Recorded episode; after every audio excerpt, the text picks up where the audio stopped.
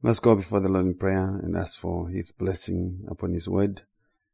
Dear Heavenly Father, Lord, we bless you. We thank you again for your gospel, the message of Christ, of our redemption, of life freely given. Thank you for the testimony of the Holy Spirit in the scriptures. And just asking now for Him to teach clearly and faithfully so that we may hear, those who are appointed to hear the message. Lord, may you bless your people with the truth and knowledge of Christ. We honor you, glorify you in Jesus' name. Amen. Amen and amen. We finished the book of Hebrews, finished according to what the Lord wanted me to speak to. And now we are transitioning to the book of Ephesians. And in between the transition, I am going to do a couple of messages from different areas of the Bible to speak to some things that I wanted to speak to, but I have not had the time given the way that we've been having our messages. Hebrews, three days of the month, and Genesis, the story of Joseph, one day of the month. So that pretty much took up the time. So today we're going to be in Second Kings four. Second Kings chapter four verses one to seven, where the Holy Spirit recorded for us and said, "A certain woman of the wives of the sons of the prophets cried out to Elisha, saying, 'Your servant, my husband, is dead, and you know that your servant feared the Lord, and the creditor is coming to take my two sons to be his slaves.' So Elisha said to her, 'What shall I do for you? Tell me, what do you have in the house?' And she said, 'Your maidservant has nothing in the house but a jar of oil.' So Elisha said to her, 'What shall I do for you? Tell me, what do you have in the house?' And she said, 'Your maidservant has nothing in the house but a jar of oil.' Then he said, 'Go borrow vessels from everywhere, from all your neighbors, empty vessels. Do not gather just a few. And when you have come in, you shall shut the door behind you and your sons. Then pour it into all those vessels and set aside the full ones.' So she went from him and shut the door behind her and her sons, who brought the vessels to her, and she poured it out. Now it came to pass, when the vessels were full, that she said to her son, 'Bring me another vessel.'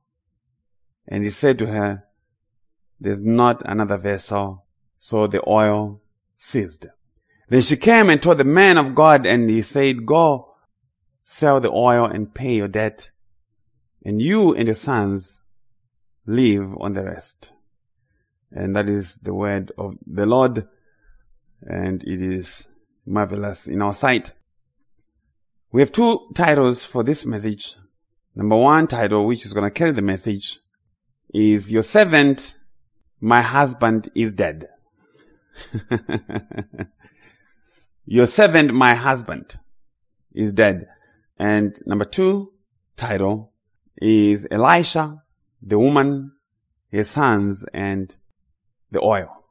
Elisha, the woman, her sons, and the oil.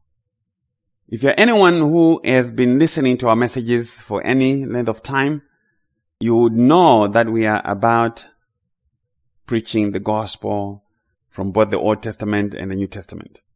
The stories in the New Testament were written by God to testify of something bigger than themselves. Everything that is recorded in the scriptures that is not Christ is testifying of Him. So all those stories was God in the pulpit preaching, and whenever God is in the pulpit, He has one story to tell. The story of Christ, the story of His Son and His work. The Son who said the scriptures testify of Him, and in the volume of the book it is written about Him to do the will of God, the salvation of His people. But we have to appreciate the matters of the gospel as God has taught and interpreted for us in the New Testament if we are to understand the story of Christ in the Old. Many know the stories of Elijah and Elisha and their ministries, but we need to expound how God preached the gospel by and through them. And our story is about the works of God through his prophet Elisha. And Elisha was the successor to Elijah. He came and replaced Elijah. And for some background, this is what happened. Elijah had gotten in trouble with the one Jezebel. And hear this as we develop our message. First Kings nineteen, one to three. And Ahab told Jezebel all that Elijah had done, also how he had executed all the prophets with the sword. Then Jezebel sent a messenger to Elijah saying, "So let the gods do to me, and more so, if I do not make your life as the life of one of them by tomorrow about this time." So Elijah had executed four hundred fifty prophets of Baal, the prophets of Jezebel, who dined or ate at Jezebel's table. So Ahab was the husband of Jezebel, and he was the king of Israel, and had also joined himself to worshipping the false gods of his wife Jezebel. And so Jezebel was enraged by the death of her false prophets and had threatened revenge to take the life of Elijah. And on hearing this, Elijah ran for his dear life. You see, my friends, people always get offended when their false prophets and false gods are called out or have been executed by the truth of Christ. You execute the false gospels by the truth of Christ and see how the Jezebels of this world will come after you. Okay? They will defend their false gospels and their false prophets with so much vigor that some sound like Jezebel, actually ready to kill. They will kill you if they could. So verse three of First Kings nineteen says, "And when he saw that," that is Elijah, "he arose and ran for his life and went to Beersheba, which belongs to Judah, and left his servant there. And it was when Elijah was in hibernation When Elijah was hiding from Jezebel, that God approached him. God knew everything that was happening. Elijah, having executed that many false prophets, was still terrified by the power of Jezebel, that he had to run for cover. And that is a very crazy thing. Some things just do not make sense. Elijah had just proven that the gods of Baal, the gods of Jezebel, had no power, and that the God of Israel was he alone who had power, and yet he chickened out and ran at the words of Jezebel. And when he went and sought for refuge at Mount Horeb, God approached him. First Kings nineteen, nine to ten. And there he went into a cave and spent the night in that place. And behold, the word of the Lord came to him and said to him, "What are you doing here, Elijah?" So he said, "I have been very zealous for the Lord God of hosts, for the children of Israel have forsaken your covenant, torn down your altars, and killed your prophets with the sword. I alone am left, and they seek to take my life." Now, in this story, we have the commission of Elisha, the calling and commission of Elisha. First Kings nineteen, fifteen to eighteen. Then the Lord said to him, "Go, return on your way to the wilderness of Damascus. And when you arrive, anoint Hazael as king of Assyria." God says to Elijah, "I'm the sovereign one." And so he affirms his sovereignty over the nations, not just over Israel. God says, I am even sovereign in the appointment of the one who is to be the new king of Syria. Damascus was the capital. And God is saying, you can't be afraid of Jezebel when you are a servant of the Most High God. He is a sovereign God who rules over all. Now, Elijah, get up and get to work. Go and anoint some people for me. Go even to Syria. Syria, which knows not the God of Israel. But God says, go still. You go and anoint Hazael as king over Syria. And that to say, no one becomes president or king because they were voted in by men, but because they've been appointed of God. Men do not put anyone on the throne. God alone puts a man on the throne. The Lord God rules in all the affairs of man. He raises and puts down kings as he wills. And so the Lord God continued and said to Elijah, verse sixteen of First Kings nineteen, also you shall anoint Jehu, the son of Nimshi, as king over Israel, and Elisha, the son of Shaphat, of Abel Meholah, you shall anoint as prophet in your place. It shall be that whoever escapes the sword of Hazael, Jehu will kill, and whoever escapes the sword of Jehu, Elisha will kill. So Elisha was to be anointed as the successor to Elijah. And in that, God also wanted to make sure that Elijah was not the only one left of God's people. God wanted to show Elijah that he was not the only one who belonged to him, one who was faithful to him. So verse eighteen, God said, yet I have reserved seven thousand in Israel, all whose knees have not bowed to Baal, and every mouth that has not kissed him. And this is what Paul draws to make an argument for sovereign grace, election, and salvation in Israel, because of those of Israel, those of the Jews who were rejecting the gospel of Jesus Christ. Paul says this to Israel's rejection of the gospel. Romans eleven, one to six. I say then, has God cast away his people? Has God cast away his chosen people? Certainly not. May never be. For I also am an Israelite, of the seed of Abraham, of the tribe of Benjamin.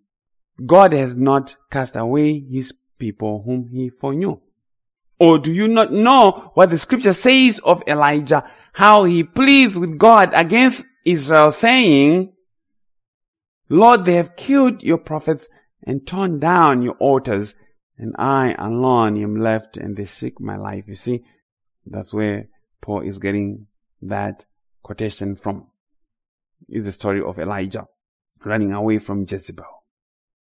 And Paul uses that to preach the gospel of election, and says God has not abandoned those of his people that he foreknew, those he foreloved. But hear this, let's continue. Verse four.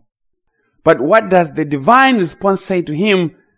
I have reserved for myself seven thousand men who have not bowed the knee to Baal. Even so then, even so then, at this present time, there is a remnant according to the election of grace. Even so then, as God had his remnant in the time of Elijah, even in the time of Paul, God had also a remnant from even Israel.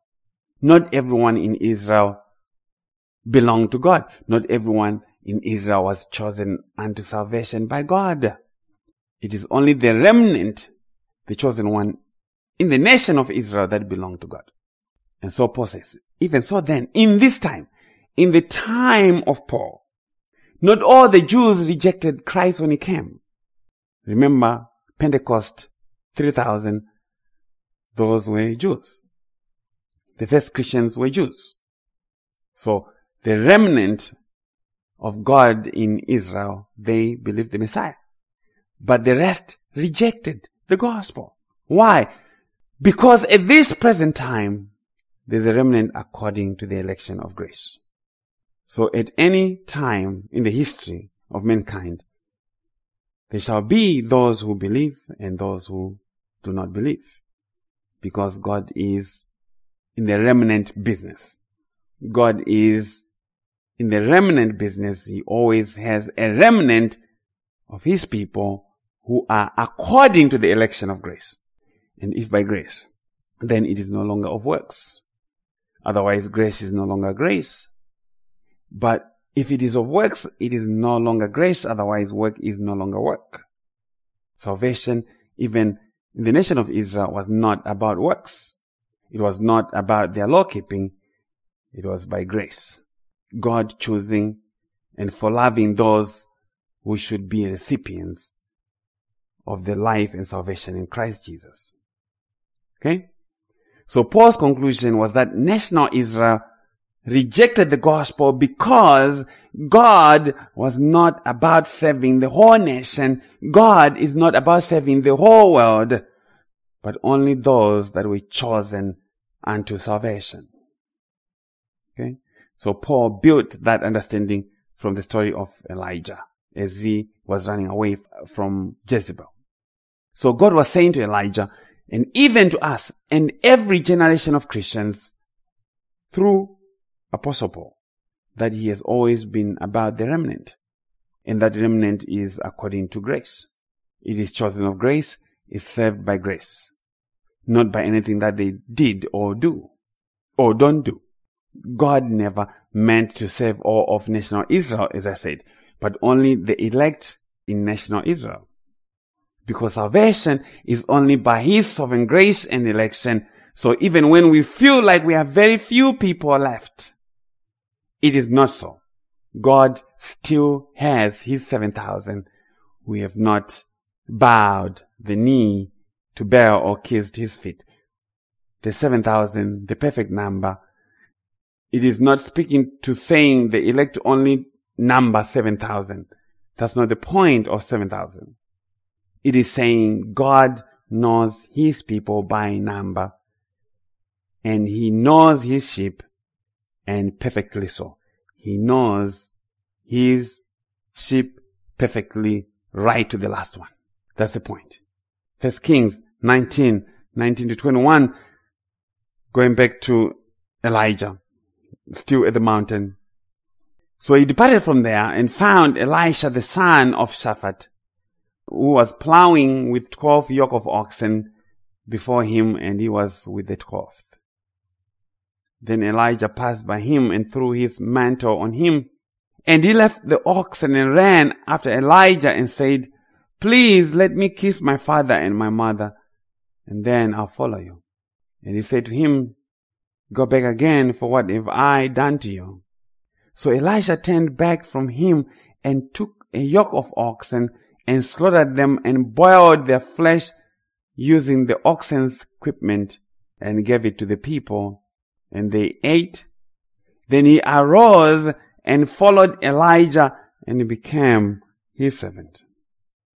So Elisha came and joined the prophetic ministry with Elijah, but the ministry of Elijah was passing away whilst that of Elisha was beginning.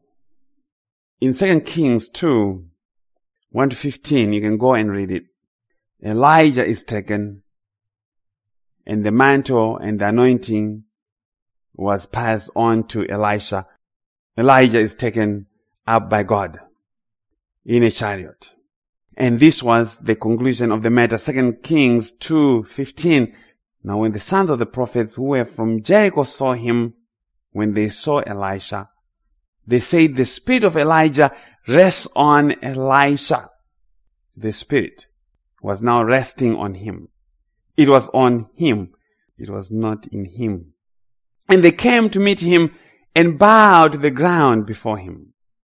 And with that background, we'll go to the text of our message.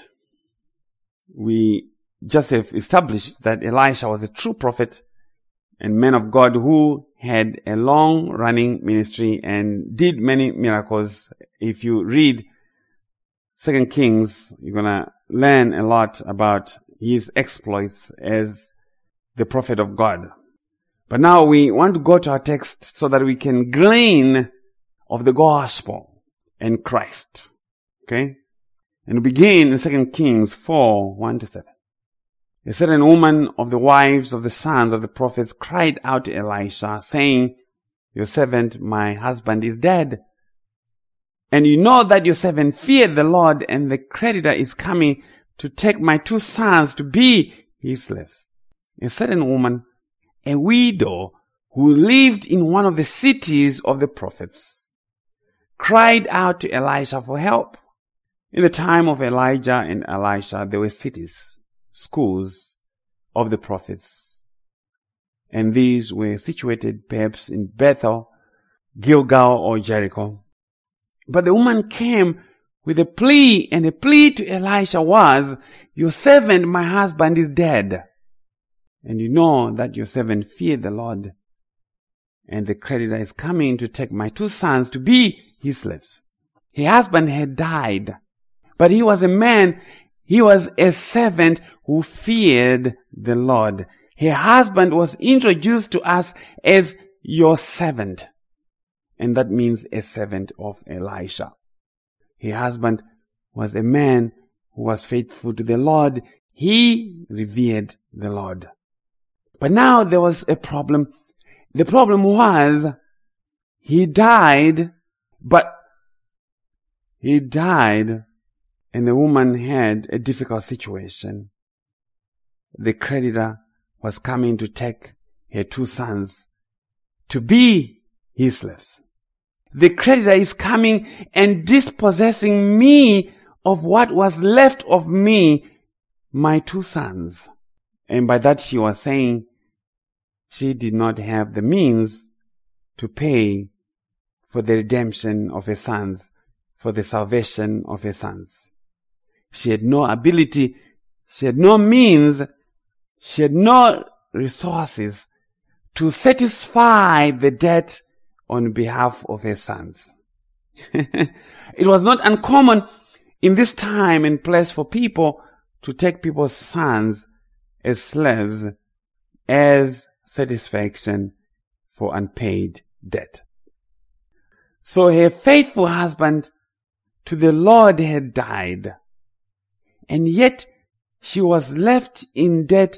The husband left her, left his wife, his family, with a debt that they could not pay. How can such a faithful husband to the Lord fail to make good on the debt of his children, to take care of the welfare of his family, leaving his wife in dire straits or in dire need? Who is this husband who is faithful to the Lord, who is a servant of Elisha, but is unable to leave any money, any wealth, to redeem his own children from debt? Those who follow our teaching of the gospel from types and shadows already know the answer. The husband who died and left debt that was not paid was the law. The law does not redeem, and that means it has no inheritance to give those who are under it. And yet the law is good. That is why the servant was described as faithful to the Lord. The servant was faithful to the Lord, and yet he left a debt to his family that the family could not pay. That's the law, my friends. Romans seven twelve says, "The law is holy, the commandment holy and just and good." The law is good and faithful to God to do what it was given to do. But it surely was not given to give life or help anyone to pay their debt. The law cannot help a sinner like you. It cannot give a a sinner an inheritance. And that is the matter for which Christ was revealed to us, the matter to which grace was availed to us, that we may have an inheritance. We have been told that the husband who died was a servant of Elisha. And Elisha is a type of Christ. Who is the servant of Christ who is faithful to God but dies and dies without leaving an inheritance to his wife and children?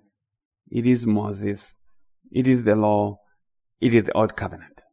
You see, the scriptures tell us over and over that the servant of Christ has to die. The law has to die. Moses has to die. Moses has to be retired. But men and women dig in their heels and say, no, you can't retire Moses. They don't understand this matter. They do not understand this matter about the gospel. If we are telling the truth on Christ, the servant of Christ, the servant of Elisha, though faithful, has to die, and so he died. The servant of David, Uriah, though faithful, he has to die. Uriah, a faithful servant of David, yet he had to die, because he was not able to do something for Bathsheba, which thing David was able to do to bear children for her. And what happens when your father dies without redemption money to pay for your salvation? The creditors will come and get you. The creditors will come and get you. There are no two ways about it. The creditors coming to get you, my dear friends, if you remain married to the husband, to the law, who dies and leaves you no inheritance to take care of your debts. The creditor is going to take you. Here, the Lord's teaching in Matthew five, twenty-five to twenty-six. The Lord says, agree with your adversary quickly while you are on the way with him, lest your adversary deliver you to the judge. The judge hand you over to the officer, and you be thrown into prison. Agree with your adversary. Agree with the creditor. And in this, in this context, that is God. Settle with him on his terms. Agree and surrender to his terms of peace while you are on the way with him, before you come to judgment. That's the point that Jesus is saying. Believe the gospel before you come to judgment.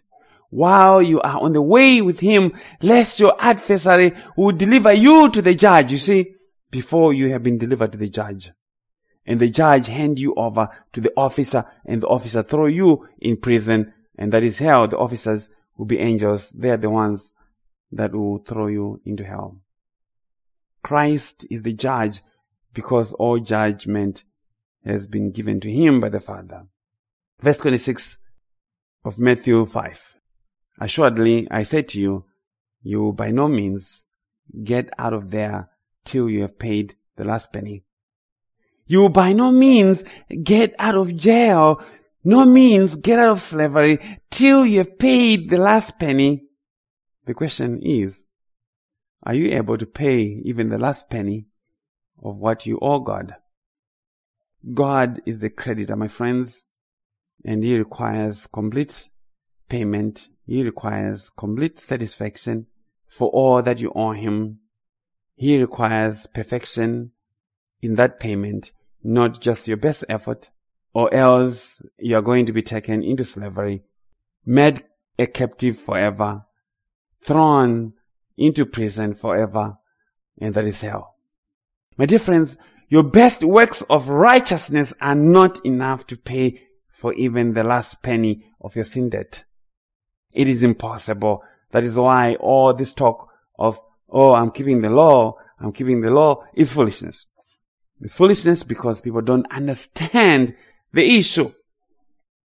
They don't understand what this is all about. You cannot claim to do the law. You already, by yourself, or more than you're able to pay. Okay? It is impossible to make a payment by yourself to the law. You can't.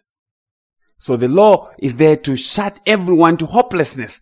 It's not a lifeline. The law is not a lifeline. The law is not the gospel. The law cannot be the gospel. The law, the gospel are two different things. They have to be understood in the proper context. Romans three twenty, therefore, by the deeds of the law, no flesh shall be justified in his sight. For by the law is the knowledge of sin. The law comes and tells you that, oh, you have debt that you owe. And by the way, you're not able to pay it. And by the way, the creditor is coming and getting you. That's the function of the law. Romans three twenty-eight, therefore we conclude that a man is justified by faith apart from the deeds of the law. If you're going to be justified before God, if you're going to be righteous before God, it has to be apart from doing the law. It has to be apart from any attempt to do the law. Anyone who is claiming that they're doing the law, they're lying. Okay? They're lying. They don't know what they're talking about. They don't know who they are as sinners. They don't understand what the law requires. Okay? So the woman is in a bind. She has no means to redeem her two sons. She's in a desperate situation. And that is the salvation question. For you and me to say, what shall a man or woman give in exchange for their soul? What shall you give? What shall you give even for your own sons? For your own children, what shall you give for their salvation? Because the creditor is coming for them. What do you have? Remember the question by the ruler who came to Christ in Luke eighteen and said, now, a certain ruler asked him saying, good teacher, good teacher, what shall I do to inherit eternal life? It's a good question, but it's a funny question.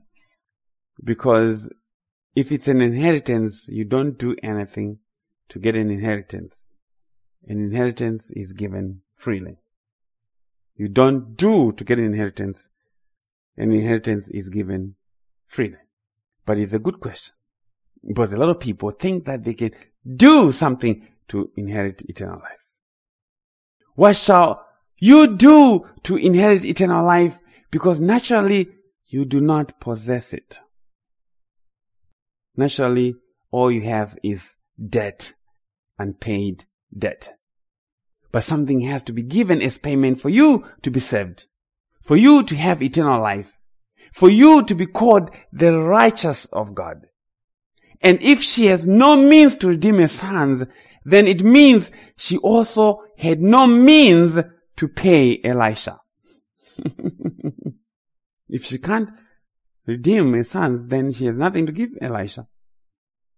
If Elisha says, give me two jars of oil and I'll settle the debt for you and your sons, give me two cattle, give me five sheep and some goats, ten chickens, she had nothing. So if Elisha has to redeem the two sons, it has to happen which way? It has to happen by grace alone. And grace alone is God's message in Christ. My dear friends, the creditor is coming to take you away if you have not made good on your debt to God. America may change next year or this year, and it may not change. It may change for the worse, or it may change for the better. But that's not your problem. That's not your problem. America is not your problem. The White House is not your problem. No one in the White House will save you. No one in the White House will answer this question for you. No one. That does not answer your debt issues with God. The creditor still wants what he wants from you, whatever happens to America. And America has nothing to give a sinner to make them good, to make good on their debt with God. A stimulus check will not set a sinner free from God's judgment. Congress has been talking, the White House has been talking about another set of stimulus checks. You can't stimulate your way into salvation. The stimulus check will only pay for your credit card debt here and now and no more. Do you understand that you can't mix the matters of Christ with the matters of this world? They are not the same things. Forget your law keeping. You are already in serious debt, and your attempt to do the law only increases your sin and your debt. What shall a man give in exchange for their soul? That's the question. What shall you give? Remember that your father, the Lord, died and left no inheritance to redeem, and so your attempts at keeping the law are useless. Hear this. Second Kings four verse two. So Elisha said to her, "What shall I do for you? Tell me, what do you have in the house?" Elisha said, "What do you want me to do for you?" Something has to be done for you. Something that you can't do, it has to be done for you by someone else of the stature of Elisha, who was only a picture of Christ. What do you have in your house? What do you have to give to God in your house? Look around. What do you have to give to God? Nothing. But which house? The Old Covenant. That's the first house. What does the Old Covenant have for a sinner? Elisha came and said to the woman, "What do you have in your house?" What does the Old Covenant have for the salvation of a sinner? And she said, "Your maidservant has nothing in the house."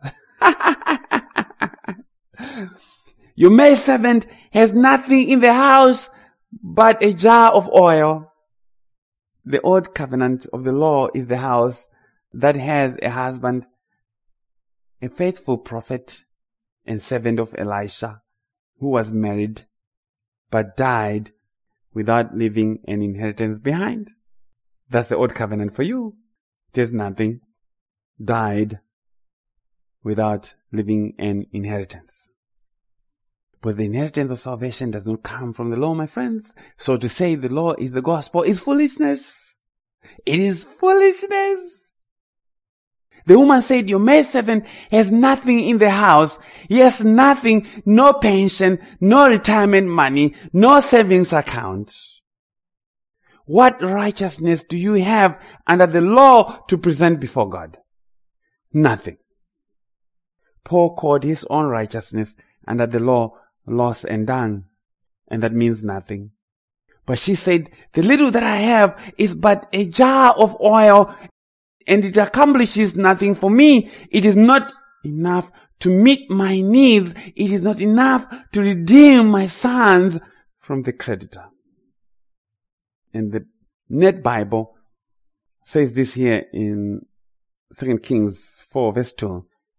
"Your maidservant has nothing in the house but a small jar of olive oil."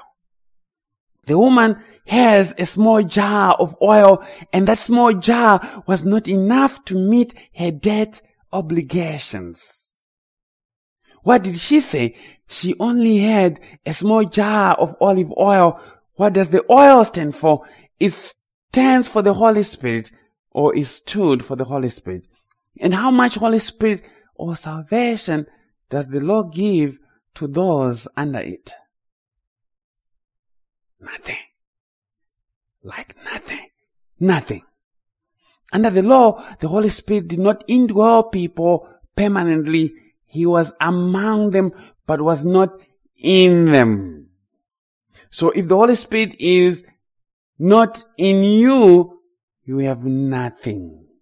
The Holy Spirit was and is given to believers permanently in the New Testament. The Holy Spirit under the Old and the New Testament. So we've talked about that for a few minutes. Ezekiel thirty-six, twenty-six and twenty-seven. The promise of the New Covenant. The Lord God says, "I'll give you a new heart and put a new spirit within you. I'll take the heart of stone out of your flesh and give you a heart of flesh. I'll put my spirit within you and cause you to walk in my statutes, and you keep my judgments and do them. Pay attention to verse twenty-seven. I'll put my spirit within you. I will put my spirit. I'll give you a new heart and put a new spirit within you. His spirit. Which means the Holy Spirit was never indwelling people then.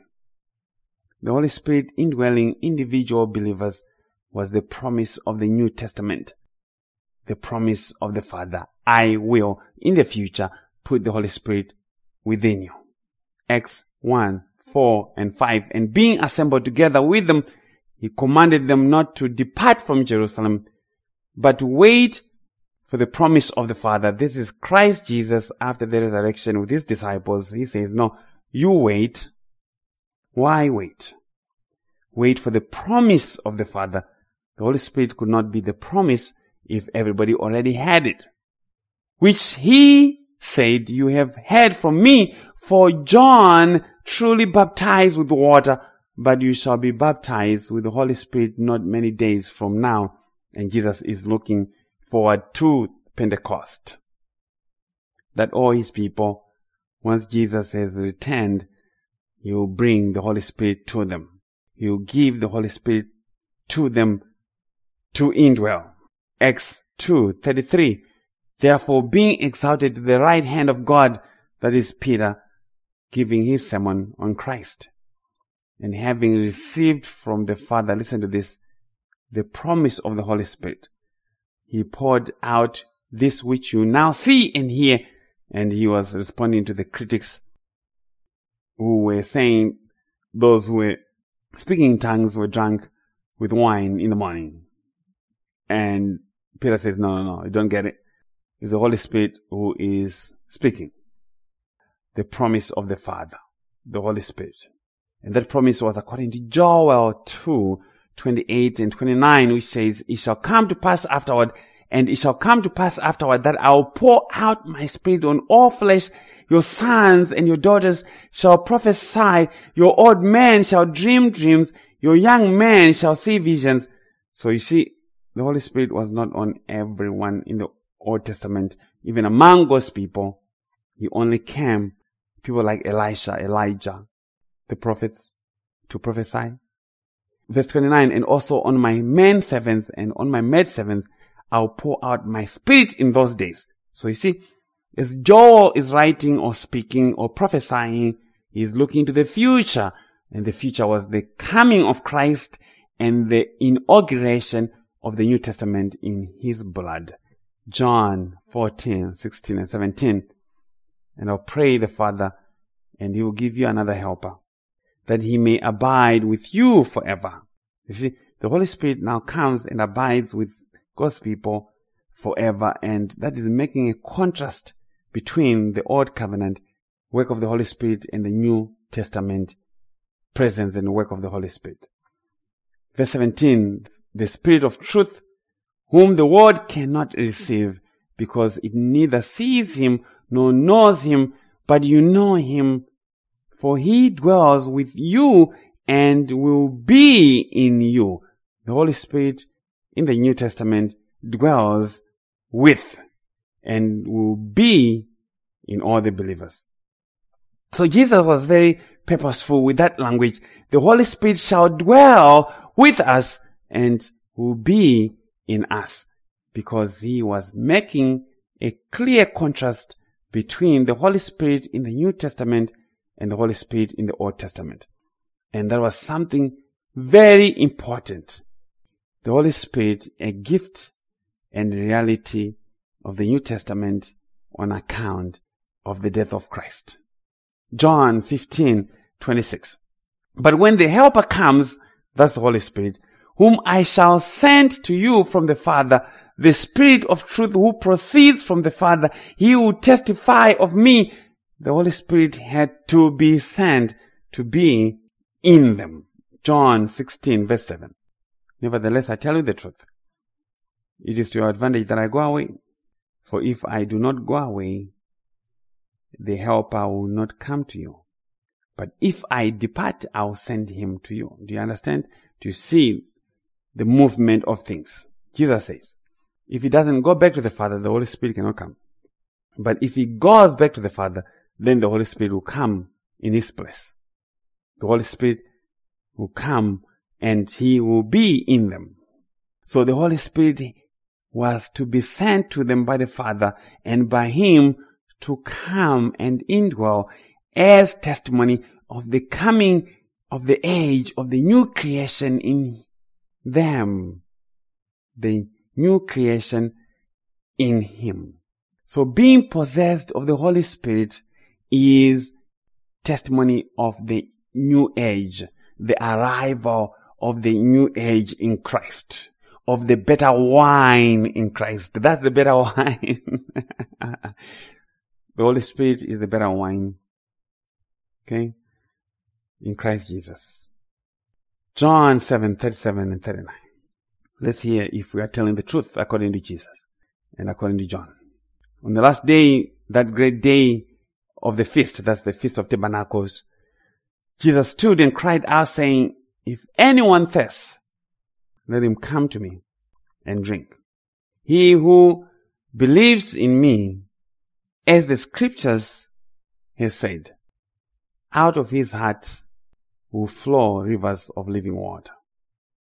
Out of his heart will flow rivers of living water. So this is an Old Testament promise that God will now give the Holy Spirit, who is in the picture of the living water, to indwell.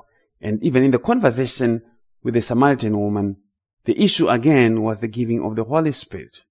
The Holy Spirit was to be given that he may be in the hearts of God's people and be the water that quenches all thirst. But here, this commentary by John by the Holy Spirit, verse thirty-nine. But this he spoke concerning the Spirit. So John is defining for us what Jesus was saying. But this he spoke concerning the Spirit, whom those believing in him would receive, for the Holy Spirit was not yet given, because Jesus was not yet glorified. See the connection between the giving of the Holy Spirit and the reason why the Holy Spirit was given, and the condition that had to be satisfied before the Holy Spirit could be given. The Holy Spirit could only be given to indwell under the new covenant. In the Old Testament, he came and would go. He would come and accomplish a work and would go. Was among God's people, but was not in God's people permanently. So Christ had to die. He had to be glorified for the Holy Spirit to be given. The Holy Spirit is given in the context of the death of Christ. The death of Christ is what opens up for the Holy Spirit to indwell all of God's people. Okay? So, one needs the Holy Spirit to believe the truth of God. But it does not say one needs the Holy Spirit to indwell to believe. See the difference. You need the Holy Spirit to believe, but you don't need indwelling to believe. The Holy Spirit is not electricity. The Holy Spirit is God. And he is sovereign and omnipotent and all-powerful. He is infinite. He is able to sustain faith from without the body. That is why the Holy Spirit is able to be in me and in you and all these people across the world at the same time. Because he's God. He's not limited by time, by distance, by location. Okay? So indwelling is definitely a benefit of the new covenant. And I'm standing by that truth because there's just way too much text to support that. The Holy Spirit has many functions in the New Testament believer. But one of those functions, very critical, is as the seal, as the down payment and guarantee of our salvation. The Reformed position about the Holy Spirit in the Old Testament is that he indwelt the believers. But here is the problem. There's no text that actually declares that. There's not a single text that actually says the Holy Spirit indwelt believers in the Old Testament. What you actually find is the very opposite. Also, that point and reasoning is hard to sustain given the overwhelming New Testament teaching. The Holy Spirit as the promise, which means future. The Holy Spirit as indwelling, as a promise of the New Testament. The Holy Spirit coming because of the death of Christ. So what you find repeatedly in the Old Testament was the Holy Spirit as being among the people as a community and giving abilities to certain individuals within that community to perform particular tasks, coming and giving strength and extra ability, but not indwelling. And I'll rest it here because I have many other gospel nuggets to glean from Elisha and the woman, okay? But I just wanted to mention that it will be a topic for some other day if the Lord will draw me to it again, and then I can actually expound right from the Old Testament and work a lot of the verses there and make a clear contrast between the Old and the New, the Holy Spirit in the Old and the New Testament, okay? But it is very important for us to make clear distinctions between the Old and the New Covenant and the giving and the indwelling of the Holy Spirit. Because really and truly, the indwelling of the Holy Spirit is a distinctive New Testament blessing and reality. You could not read the scriptures and not see this. So even when Christ is introduced to us in the New Testament, as Christ is being introduced to us, what do we hear? John one, thirty-three and thirty-four, John says, John the Baptist, I did not know him. I did not know Christ. But he who sent me to baptize with water said to me, upon whom you see the Spirit descending and remaining on him, this is he who baptizes with the Holy Spirit. And I've seen and testified that this is the Son of God. See, the Holy Spirit was with Christ, was on Christ, but he was not in the disciples yet. And yet Christ had the Holy Spirit, and yes, Jesus said, oh, let me go back to the Father, that I may send the Holy Spirit to you. I'm like, Jesus, you already have the Holy Spirit with you right here. So pay attention to this. This is he who baptizes with the Holy Spirit. Baptism by the Holy Spirit is the function of the Messiah. It is the function of the Christ as he is introduced to us in the New Covenant. And he exercises this right, this prerogative in the New Covenant. It is part of the validation of who Christ is as he has appeared. The giving of the Holy Spirit is the sole function of Christ. That's what makes the New Testament different from the Old Testament, among other things. And so that is why Paul would fume at the Galatians and say in Galatians three, two and three, this only I want to learn from you. Did you receive the Spirit, and that is the Holy Spirit, by the works of the law or by the hearing of faith? Right there, you have a distinction between two covenants, the law and the hearing of faith in Christ. Are you so foolish? Having begun in the Spirit, are you now being made perfect by the flesh? Every believer begins in the Spirit, in the Holy Spirit, when they are born again. Under the law, you begin by the flesh, and you end by the flesh, and you perish, save for those who were the elect. Under the new, you begin by the Spirit, and you end by the Spirit, and that is life. Those are the distinctions. And I'm done with that. Okay? So back to Second Kings chapter four and verse two. So Elisha said to, to her, to the woman, what shall I do for you? Tell me, what do you have in the house? And she said, your maidservant has nothing in the house but a jar of oil. The woman does not have enough payment because she was married to a husband who could not give her a good amount of oil. Oil enough for herself and for her two sons. The oil is a picture of the Holy Spirit, among other things, of salvation.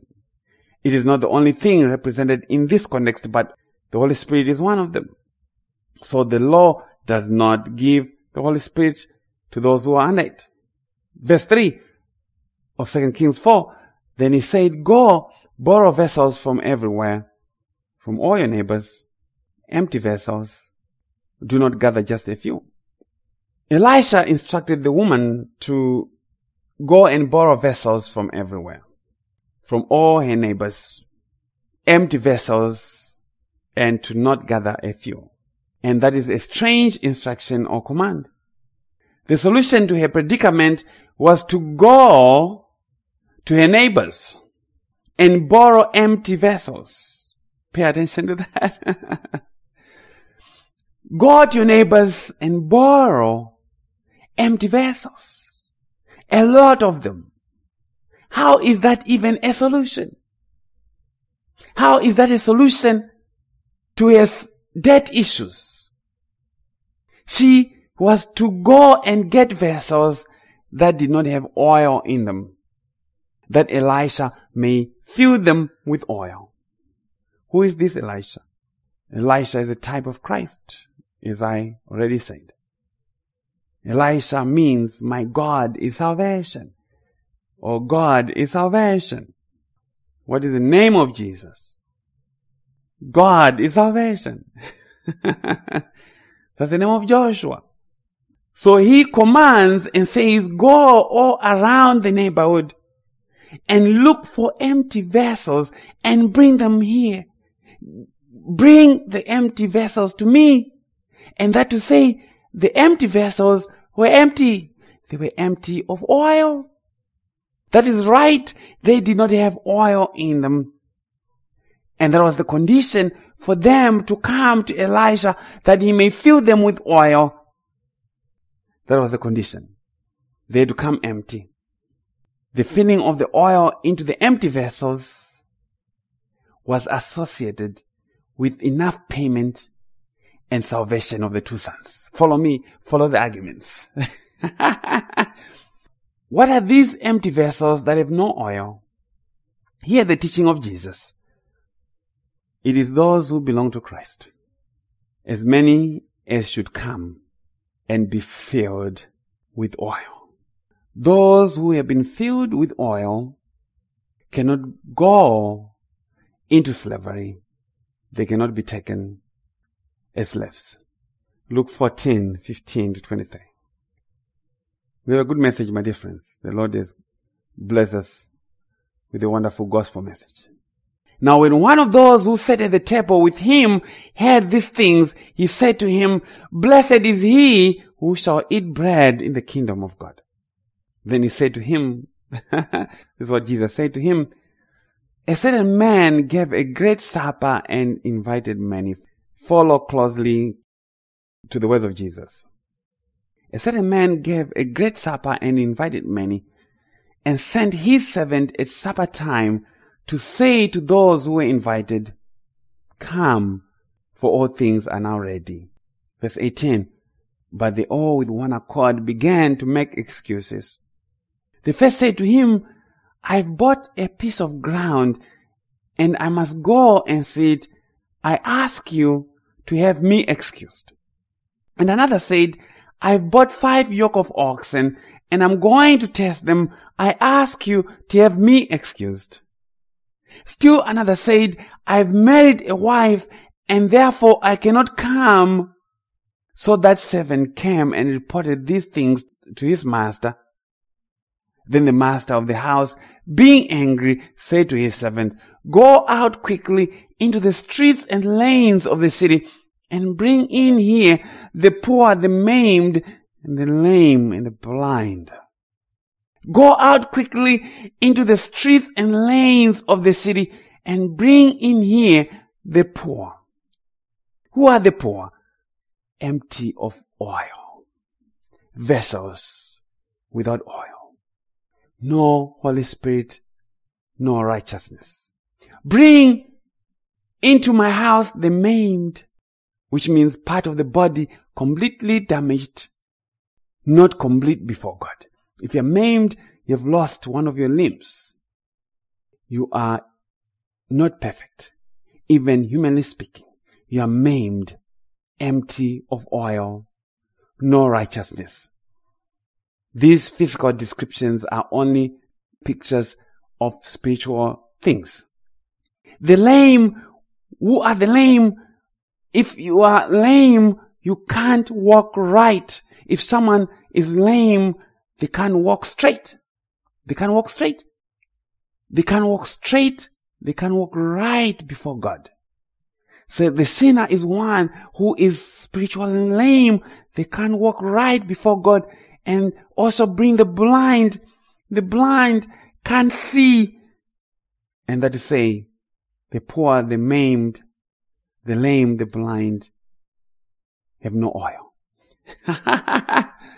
They are empty vessels. But those who made excuses had their jars with some oil. They had a different oil. Not the oil of Elisha, not the oil of Christ. They had the oil of self-righteousness. I'm busy. I have other important matters, important things of my life. I bought a yoke of oxen to test. I've bought me a field, Jesus, and I must go and see it. I know, Jesus, I've just been married. I have a honeymoon to go to. Even covid nineteen cannot stop me. I have a honeymoon, Jesus. I can't come and hear the gospel. I have my oil with me. And that you say, these who gave excuses were full of some oil. They were satisfied with their own oil. They had no need for Jesus because they were full. They were full. That's the point. They were full of something, but that something was not from Jesus. Not full of the Holy Spirit that Jesus gives. But Jesus says, go and bring these from everywhere, from the streets and lanes of the city who are on my guest list. Jesus has a guest list. And here is the guest list of Jesus. Again, the poor, the maimed, the lame, the blind, which means empty, empty vessels, no righteousness. That Christ may do what? Bring the empty vessels to me from the neighborhood, that I may fill them and fill his house with them. Christ is going to fill his house with those that he has put oil in.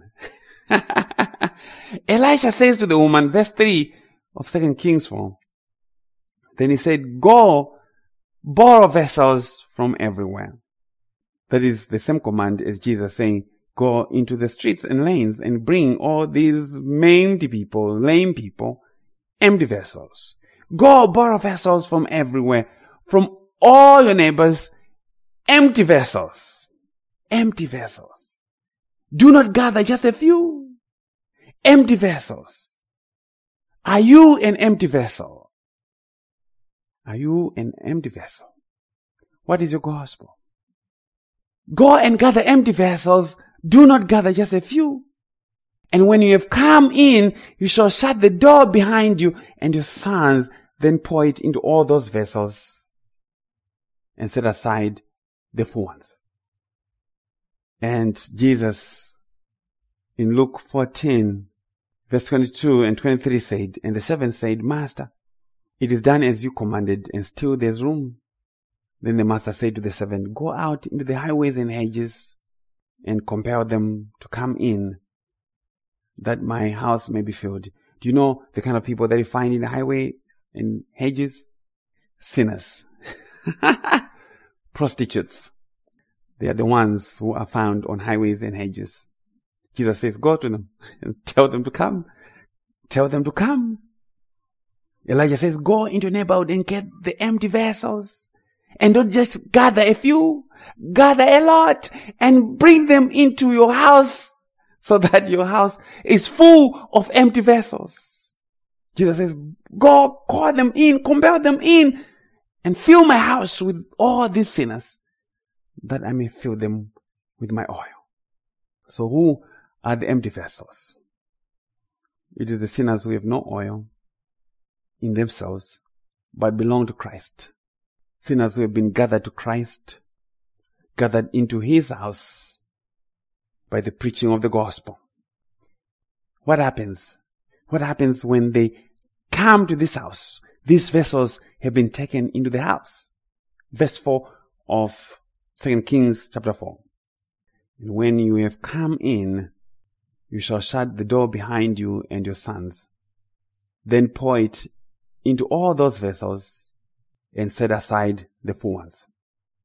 When the woman gets back, Elijah says, she shall shut the door behind her and her sons, and then pour oil into all the vessels and set aside the full ones.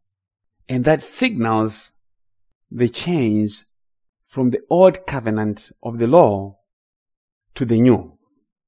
The shutting of the door, when the empty vessels have been brought in and have been filled with the oil, is the change from the old covenant to the new covenant.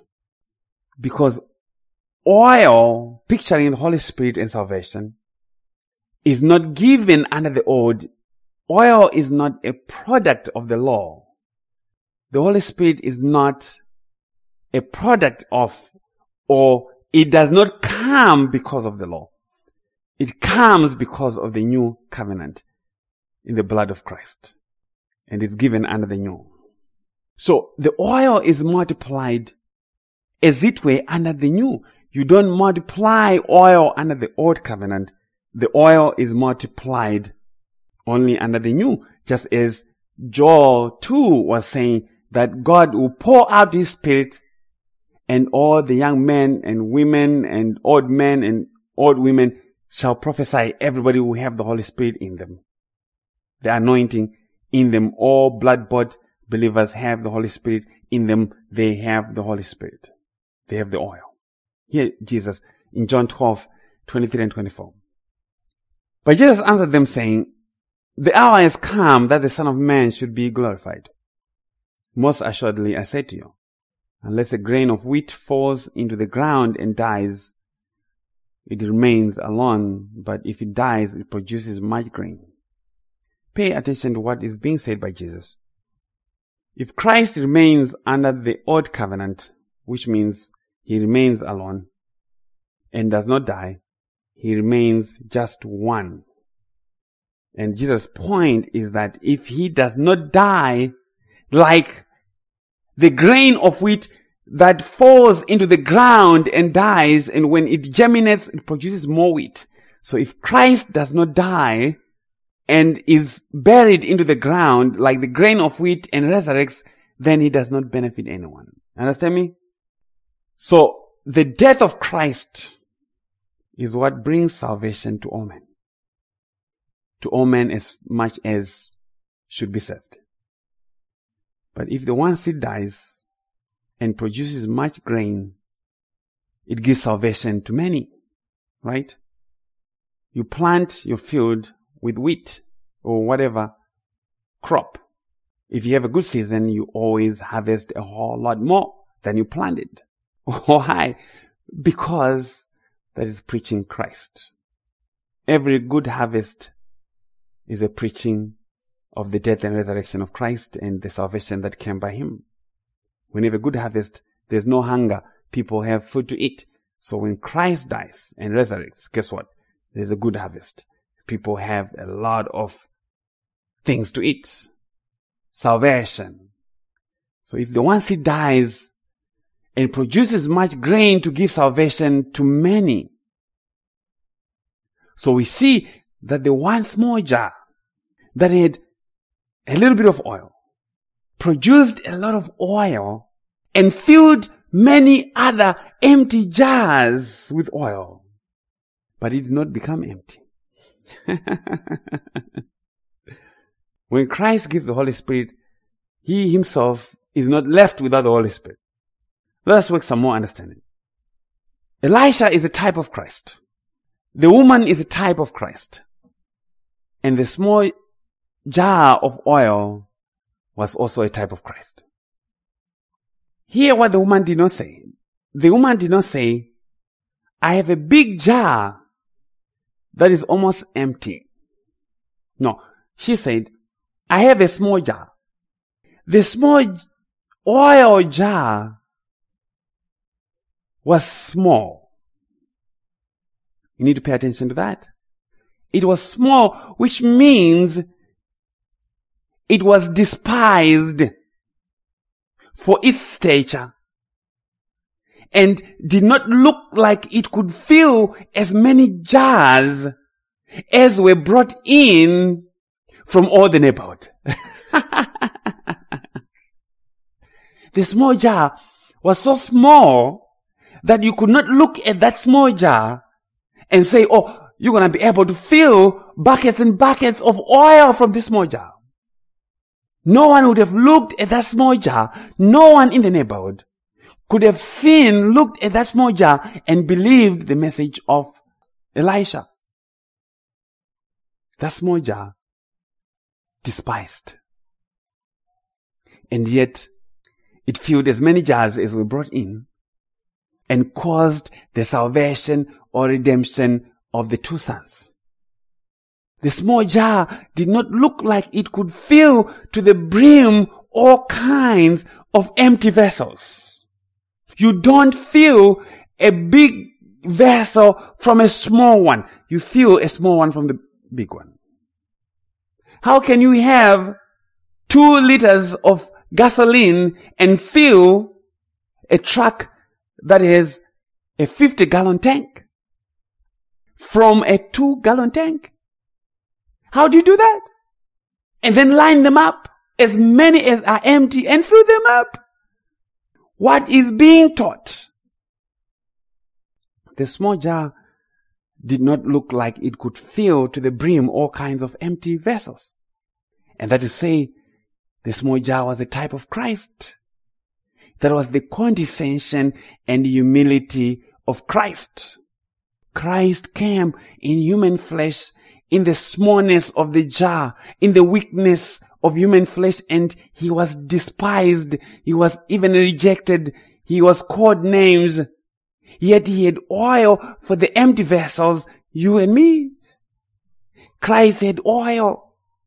Even in his humility, he had oil to fill all the empty vessels. My dear friends, the small jar never ran out of oil for all the empty jars that had to be filled. It never ran out of oil. Christ came and gave the oil, the Holy Spirit, that wells up to eternal life, but he never runs out of the Holy Spirit, no matter how many of his people are to be saved. But when the door behind is closed, then it means the old covenant door is closed. We are now in the new. The oil is not poured into empty vessels as long as the old covenant, covenant is standing. So that door has to be shut. And the new covenant has to be inaugurated. As I said, the Holy Spirit is not poured in fullness under the old, but the new. Understand me? Amen. That's some good, wonderful gospel nuggets there, I tell you.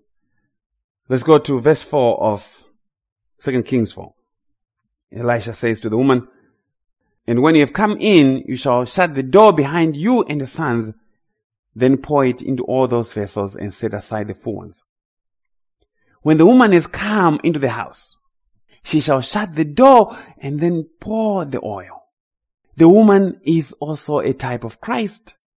And when she has gotten in the house with the empty vessels and her sons, she should shut the door behind her. You see, Christ remaining under the old covenant has nothing to give you. If Christ remains under the old covenant, he has nothing to give you. There are only shadows there. Okay? So the woman has to go into the house and shut the door behind her. bring all his sons and all the vessels in, into this house, into this covenant, and then shut the door. Why shut the door? Because a better way has been introduced to them, a picture of the new covenant. When Christ came and died on the cross, he shut the door behind him and his sons, the children that God gave him. Christ alone with the children that God gave him in the house and pouring oil into his empty vessels. Christ is he who does that. That, my friends, happened in the New Testament. But you can't get oil without squeezing olives. So the Holy Spirit could not come without Christ being squeezed by God's judgment on the cross. Without Christ being glorified according to John seven, verse thirty-nine, as we learned earlier. So the oil was poured into all those vessels and filled, and that means no one has more of the Holy Spirit than another. What is different among believers is not the amount of the Holy Spirit, but the gifts. The gifts differ according to the measure of grace given. That's what's different. Otherwise, we have the same anointing, the same Holy Spirit. Verse five of Second Kings four. So she went from him and shut the door behind her and his sons, who brought the vessels to her, and she poured it out. So it was his sons who went and brought in the empty vessels. Just as God now sends his preachers to the streets and lands of the city to call in those who should be saved, as we learned in Luke twenty-one. You see, the sons who are sent to get the vessels also need redemption. So even I, as a preacher who goes out by God's grace to call and collect the vessels, I also need redemption. I also need some oil. But pay attention to this. Pay attention to this. But the sons are not they who poured the oil into the empty vessels. The sons who were sent to collect or to gather the empty vessels from the neighborhood are not the ones who poured oil into the empty vessels. It was the woman. Why? Because the Holy Spirit is not given by man to other men, but is poured out by Christ. The Holy Spirit is given you and I by Christ himself. As a preacher, I don't give anyone the Holy Spirit. I only gather the empty vessels by the preaching of the gospel.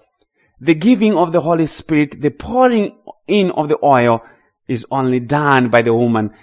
And remember, the woman is a picture of Christ. And so, the Holy Spirit is not given by man. Christ alone. Okay? Let's go to Second Kings four six. Second Kings four, verse six. Now it came to pass when the vessels were full, that she said to her son, "Bring me another vessel." And he said to her, "There's not another vessel." So the oil ceased. When all the vessels were full, there was no other vessel left that did not have oil. You see, the oil did not run out. What ran out is the number of vessels to be filled. The oil ceased to come, not because the oil had run out, but because the number of vessels had run out. And that to say, the salvation of Christ was fit and enough for only those that should have oil in them. For only those that should be saved and no more. That is called particular redemption or limited atonement. Christ only died to redeem his particular empty vessels. Jesus did not make oil available to everyone in the world who has some empty jar. Even the foolish virgins know that not to be true. But only to as many as the number of empty jars that were collected and filled. and the wise virgins were among the empty vessels that were collected and filled before the bridegroom came and compelled to come to him and brought into his house the new covenant, those given him by the Father. The wise virgins were filled with oil by the bridegroom. And the, the foolish virgins did not know that. Okay? They did not know that. And as long as there's still one or two who belong to Christ who is yet to be saved, the oil shall not cease from flowing. And so we keep preaching the gospel, and the empty vessels that belong to Christ will come and be filled by him, filled with his own oil, not our oil. Okay? Second Kings four, verse seven, that is our last verse from Second Kings. Then she came and told the man of God, and he said, "Go sell the oil and pay your debt, and you and your sons live on the rest." After she had done that, she went back to Elisha and told him that all the empty vessels had been filled and that there was no more. The woman could not fill a jar that was not empty. And we have many jars that are half full that won't be emptied of their self-righteousness. Many jars that have oil, some version of oil, very religious oil, but they have not gotten their oil from the woman or Elisha.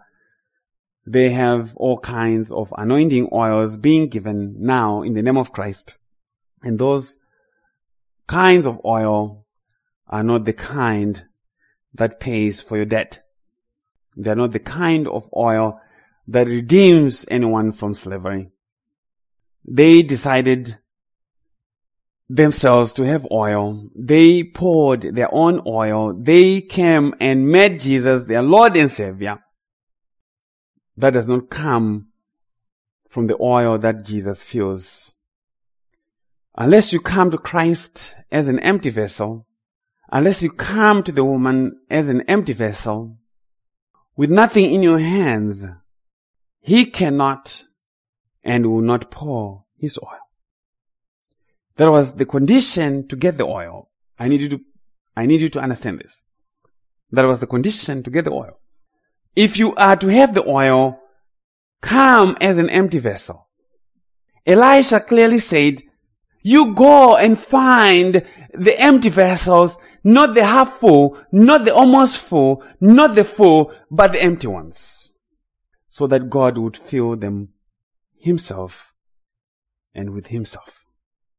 Elisha says, "Go and sell the oil and pay the debt, and you and your sons shall live on the rest." Apparently, it was not the sons who had debt. Pay attention to that.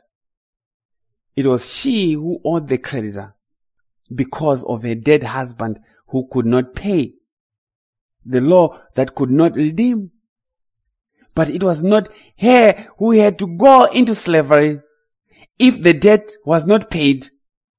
The woman is the one who is in debt, but it is her children who have to be taken away if she is not able to pay. But if she is not able to pay, she is not the one going into slavery. It is her sons. So Christ was not going to live in hell if our sin debt was not paid. He would have been on his throne still. So if Christ had failed to make good on our debt that he took upon himself, we would have been the ones to go to hell. It was his sons that had to be taken into slavery, not the woman. Again, the woman was a type of Christ. So Christ is he who was made to be the surety of our salvation, and that means he became indebted to the creditor, indebted to God to make payment for the salvation of his people. Christ Jesus to make propitiation or satisfaction for the sins of his people for their sin debt. It is he who was charged with the responsibility to redeem us out of slavery. So the woman sought to redeem her sons. The woman sought to redeem her sons. And that is Christ Jesus who is seeking to redeem his sons, his children, his church, his bride. Not because she would go into slavery, but so that her sons, her children, would not go into slavery. The woman was doing it for the sake of her sons. Christ was doing it for the salvation of his children.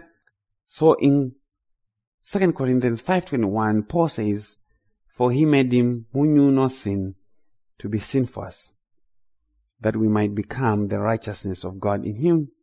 Christ, who knew no sin, was made sin, which means he became indebted to the guilt of our sin. Our sin debt imputed to him so that he would find the payment for it. Christ Jesus to make good on our debt, in that we also should live and become the righteousness of God in him. The woman was told, you get the oil and make payment, and then for the rest, for the remainder of the oil, you and your sons shall live on it. And so Christ Jesus made good on our debt, and for the remainder of the work of Christ, his life, we have our life.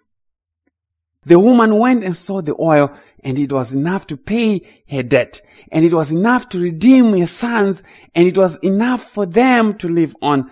The sons lived because they were in the woman, the woman who poured the oil. They lived because of Elisha, who showed up with the solution, the power of God unto salvation, the man Christ Jesus. No more slavery for the sons, because the payment was found, and the payment was made, and it was made in full, and that is the gospel. Something was found to exchange for their soul, not their works, not their goodness. The debt that their father could not pay was satisfied for them on their behalf. What the law could not do, my friends, God did. We shall hear that soon. What the father could not do, Elisha did, and he did for free. And they were set free. What the law could not do, Christ did, so that there is therefore now no condemnation to those who are in Christ Jesus, who do not walk according to the flesh, but according to the Spirit. No condemnation for the two sons. No slavery, no judgment. That means justification. Verse two of Romans eight. For the law of the Spirit of life in Christ Jesus has made me free from the law of sin and death. That is how they got free. The law of the Spirit of life in Christ was coming through Elisha, was coming through the oil. It made them free from the law of sin and death that was sending them into slavery, because of the unpaid debt. Verse three, for what the law could not do, in that it was weak through the flesh, God did by sending his own Son in the likeness of sinful flesh. On account of sin, he condemned sin in the flesh. The husband of the woman, though faithful, even to God, could not pay for the salvation of his own sons. He died a failure. He died leaving his family desperate, in debt. What the law could not do. What the law could not do. The law could not help you. The law cannot help a sinner. The law cannot redeem a sinner due to the weakness of our flesh. And so that husband had to die. That husband has to die. If Elisha has to come and help, that husband has to die. The law has to die. If the sinner is to be joined to Christ, the sinner has to die to the law. Why? Verse four, that the righteous requirement of the law might be fulfilled in us who do not walk according to the flesh, but according to the Spirit. The righteous requirement of the law has to be fulfilled in us by the death of another, Christ Jesus, by the squeezing of the olive oil. Apart from that, all religion, even if it calls itself Christianity, is false religion. Anyone who says the law is the gospel is bewitched. They're bewitched. There's no way that the law is the gospel. There's no way. The law is the husband who died and had no inheritance for his family. Left the family in dire need of salvation. And unless Christ made full satisfaction for your sin debt, there's no salvation. There's no salvation apart from Christ, apart from his death on the cross. And the gospel is a declaration by God of a debt fully paid, of empty vessels completely filled, and sons delivered from slavery. Sons delivered from prison. That's the gospel declaration. And that is speaking to the sufficiency of Christ in his work. When he died, Christ accomplished complete salvation for his people. And he gave us extra oil, the Holy Spirit, as a seal and down payment enough for us to live on. The gospel declaration is that Christ, by his suffering, was able to pay the debt that redeemed his children. And the giving of the Holy Spirit under the New Testament is God's testimony that the debt was satisfied, redemption accomplished. And that, my dear friends, is the gospel mystery or testimony of Elisha, the woman, her dead husband, her sons, and the oil. And it is a good and marvelous gospel. It is a good and marvelous gospel because we are the sons who were supposed to be taken into slavery because of a debt that was not paid, a debt that we could not pay. And God sent his faithful servant, Elisha, and that is Christ, and gave us the solution. The solution that came by way of the small jar, the small jar that had enough oil to fill all these empty jars. The small jar representing Christ and his humiliation, and yet he brought salvation. And my dear friends, we are so saved. We are so saved because of that small jar of oil. So saved by the foolishness of this gospel that gives us this oil. We thank God. The question is, are you an empty vessel? Because Christ will not fill a vessel that's not empty already. Okay? Praise God. Amen. We are done. Let us pray.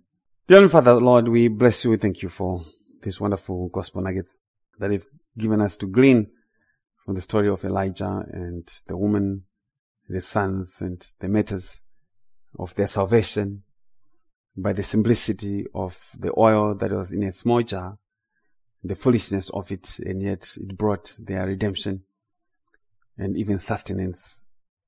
We thank you, Lord, for such wonderful testimony of Christ, and I pray that you bless your people, bring them again here, and cause them to hear the truth of Christ.